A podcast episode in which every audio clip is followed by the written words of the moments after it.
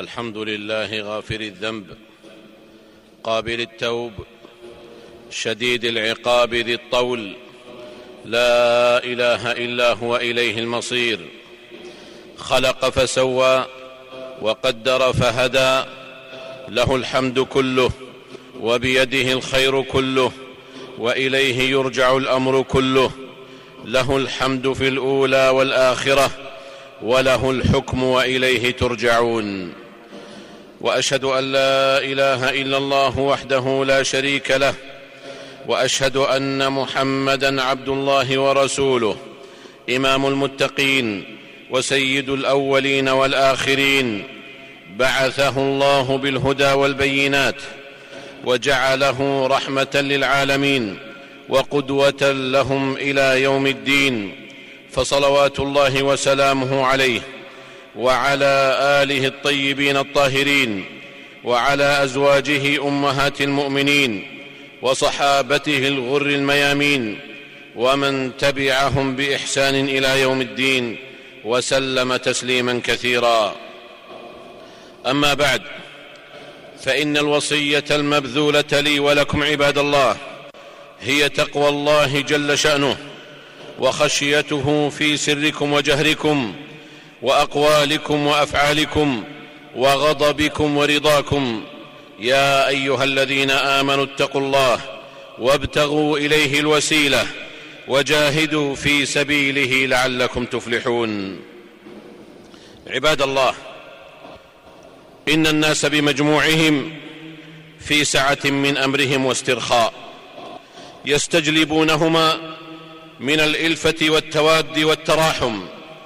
ما لم تسط عليهم ألسنة حداد فاحشة وأيدي موجعة عابثة. فإن اللسان واليد معولان ضاربان كفيلان بهدم لبنات بنيان المجتمع المرصوص أو شرخه. ولا يكون الاستقرار النفسي والعملي لمثل ذلكم المجتمع إلا بمقدار ما للمعولين من مضي في بنيانه. لذلكم بين نبينا صلى الله عليه وسلم أثر اللسان واليد على الناس بعامة وعلى الفرد بخاصة. وما يعنيه وصف الإسلام والإيمان لكل من يحملهما حيث قال صلوات الله وسلامه عليه. المسلم من سلم الناس من لسانه ويده والمؤمن من أمنه الناس على دمائهم وأموالهم. رواه أحمد وأصله في الصحيحين. إذا علم ذلكم عباد الله فإن من أشر ما يوقعه اللسان واليد في أوساط الناس فعلة دنيئة. فعلة, فعلة دنيئة ونزعة خبيثة مغروستين في قلب أسود مرباد يجعل من ابتزاز الآخرين واستغلال ضعفهم سلما يصعد عليه للوصول إلى مآربه القبيحة وغاياته الدنيئة. إنه الابتزاز عباد الله. ذلك السلاح الفتاك الذي لا يحمله إلا الجبناء الضعفاء لاصطياد فرائسهم ماديا واخلاقيا. لاصطياد فرائسهم ماديا واخلاقيا من خلاله. إنه سلاح خداع لا سلاح مدافعه إذ لم يك قط معدودا في أسلحة الشجعان الأقوياء الأسوياء. الابتزاز عباد الله عمل عدواني تقوده أنانية مفرطة للحصول على رغبات شخصية غير مشروعة من شخص مسلوب الإرادة أمام تهديدات بكشف أمور تدعوه إلى الانصياع كرها لما يطلبه المبتز منه. فيضطر مكرها إلى الاستسلام زما لنفسه من كشف المستور أمام الملأ وإظهار ما لا يود ظهوره. من قبل نفس خبيثة علمت من أين تؤكل كتف علمت من أين تؤكل كتف فريستها. وهذه لعمر الله وهذه لعمر الله الغلبة البغيضة التي استعاذ منها رسولنا وقدوتنا صلوات الله وسلامه عليه في قوله اللهم إني أعوذ بك من الهم والحزن والعجز والكسل والجبن والبخل وضلع الدين وغلبة الرجال وغلبة الرجال رواه البخاري. الابتزاز خلق ذميم وفعل لئيم ينبئ عن نفس دنيئة وقلب متنمر يظهر مخالب الإجرام أمام ذوي الضعف وقلة الحيلة. فهو خلق مليء بالقسوة والانتقام والاستغلال وهو غلبة وانتصار مزوران بلا ريب. الابتزاز سجية لا دين لها ولا مذهب ولا يرقب ذووها في ضعيف إلا ولا ذمة. الابتزاز عباد الله ميدان واسع تلجه نفوس شتى قد اشترك أصحابها في الدناءة والغلظة والعدوانية وحب الذات والصعود على أكتاف الآخرين. وهو لا يختص بذوي العداوة والخصومة وحسب بل قد يلتاث به زوج مع زوجه وأخ مع أخيه وأخ مع أخيه وصديق مع صديقه لأن النفس إذا خبثت لم يكن لها زمام ولا خطام ويستوي أمامها الخصم والصديق إلا من رحم الله ممن استمع إلى مقالة المصطفى صلى الله عليه وسلم فوعاها وأحسن بانتهائه إلى ما سمع. فعن ابن عمر رضي الله تعالى عنهما قال صعد رسول الله صلى الله عليه وسلم المنبر فنادى بصوت رفيع فقال يا معشر من أسلم بلسانه ولم يفض الإيمان إلى قلبه لا تؤذوا المسلمين لا تؤذوا المسلمين ولا تعيروهم ولا تتبعوا عوراتهم. فإنه من تتبع عورة أخيه فإنه من تتبع عورة أخيه المسلم تتبع الله عورته. ومن تتبع الله عورته يفضحه ولو في جوف رحله. رواه الترمذي وغيره.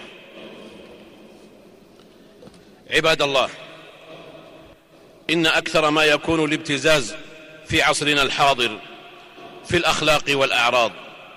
فهي الباب الخطير الذي يمكن أن يلج منه المبتز فيستسلم له الضحية.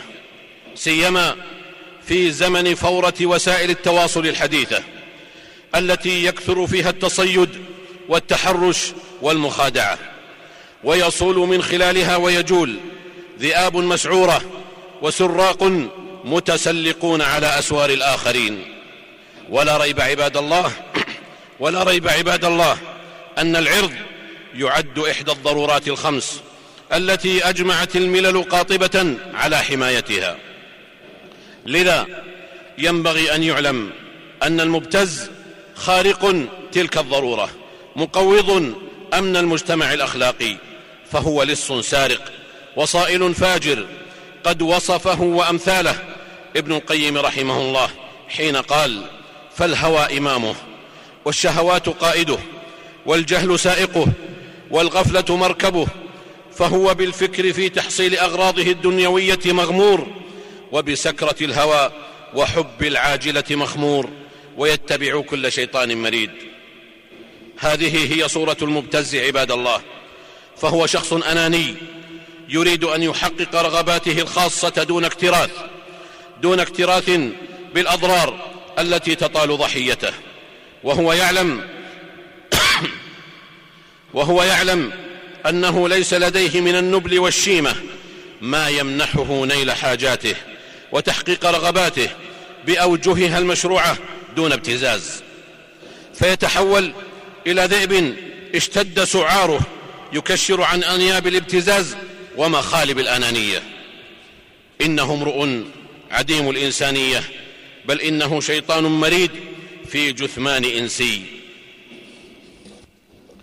الابتزاز عباد الله فعل متعد فهو رقية إلى جرائم أخرى.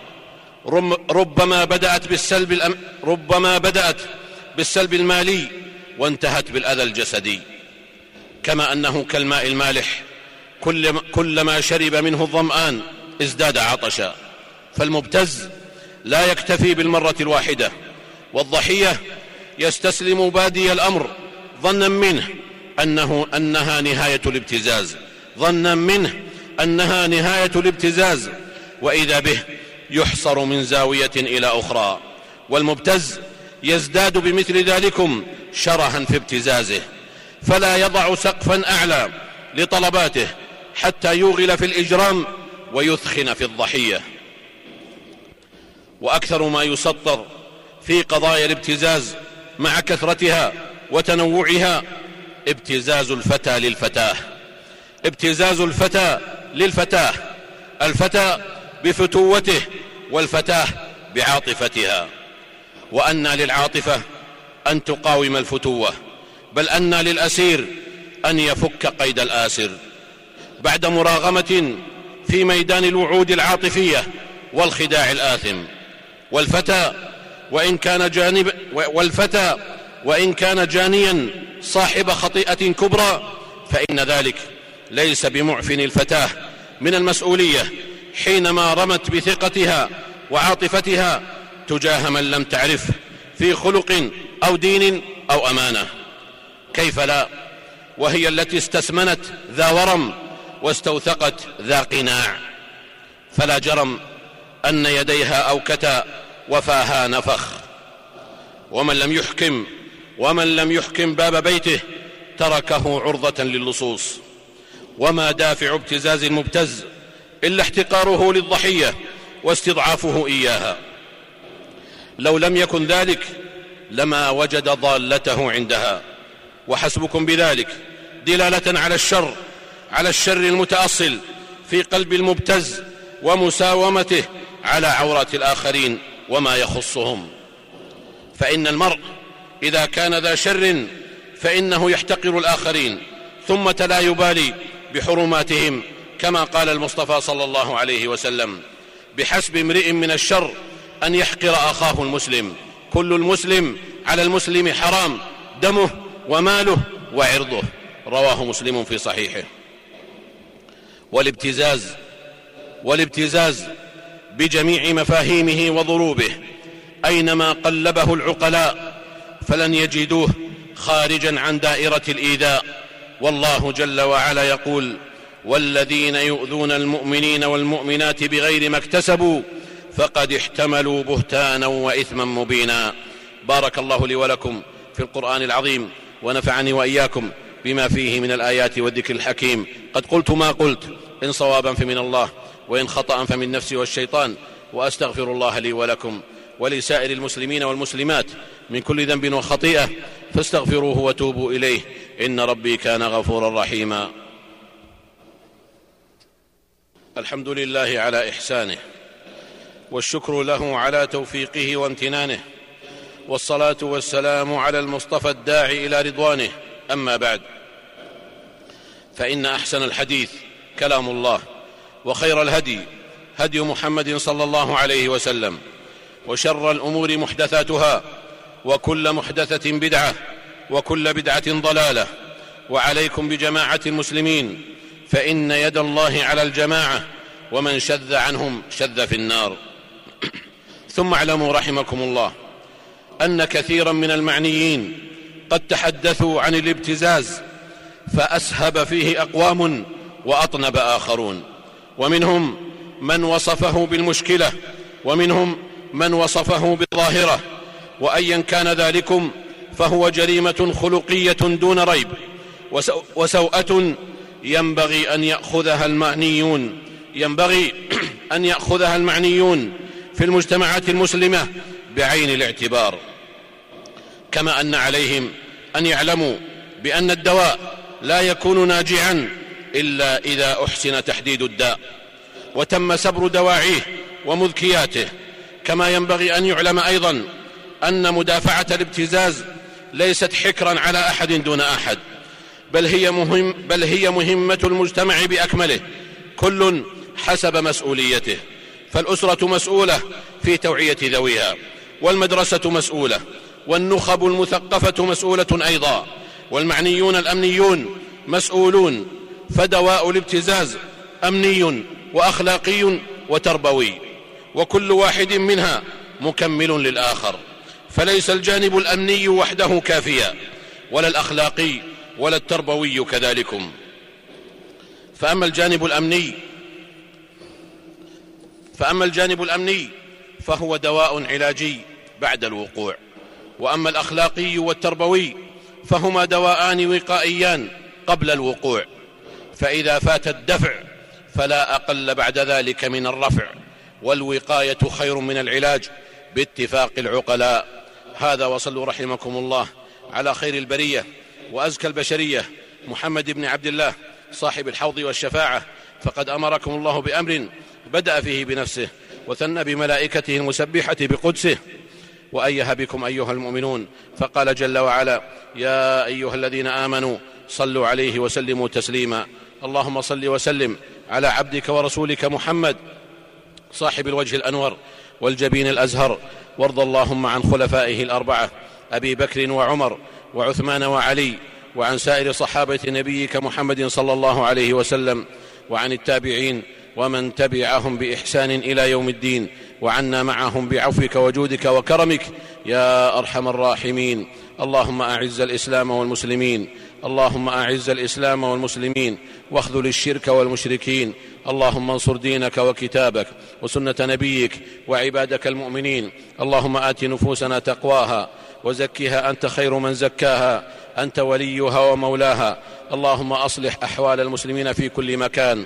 اللهم آمنا في أوطاننا وأصلح أئمتنا وولاة أمورنا. واجعل ولايتنا في من خافك واتقاك. واتبع رضاك يا رب العالمين. اللهم وفق ولي أمرنا لما تحبه وترضاه من الأقوال والأعمال. يا حي يا قيوم. اللهم أصلح له بطانته يا ذا الجلال والإكرام. اللهم وفقه وولي عهده لما فيه صلاح البلاد والعباد. يا سميع الدعاء. اللهم كن لإخواننا المستضعفين في دينهم في سائر الأوطان. اللهم كن لإخواننا المستضعفين في دينهم في سائر الأوطان. يا حي يا قيوم. اللهم أنت الله لا إله إلا أنت. أنت الغني ونحن الفقراء. أنزل علينا الغيث ولا تجعلنا من القانطين. اللهم أنزل علينا الغيث ولا تجعلنا من القانطين. اللهم لا تحرمنا خير ما عندك بشر ما عندنا. يا ذا الجلال والإكرام. ربنا آتنا في الدنيا حسنة وفي الآخرة حسنة وقنا عذاب النار. عباد الله اذكروا الله العظيم الجليل يذكركم واشكروه على آلائه ونعمه يزدكم ولذكر الله أكبر. والله يعلم ما تصنعون.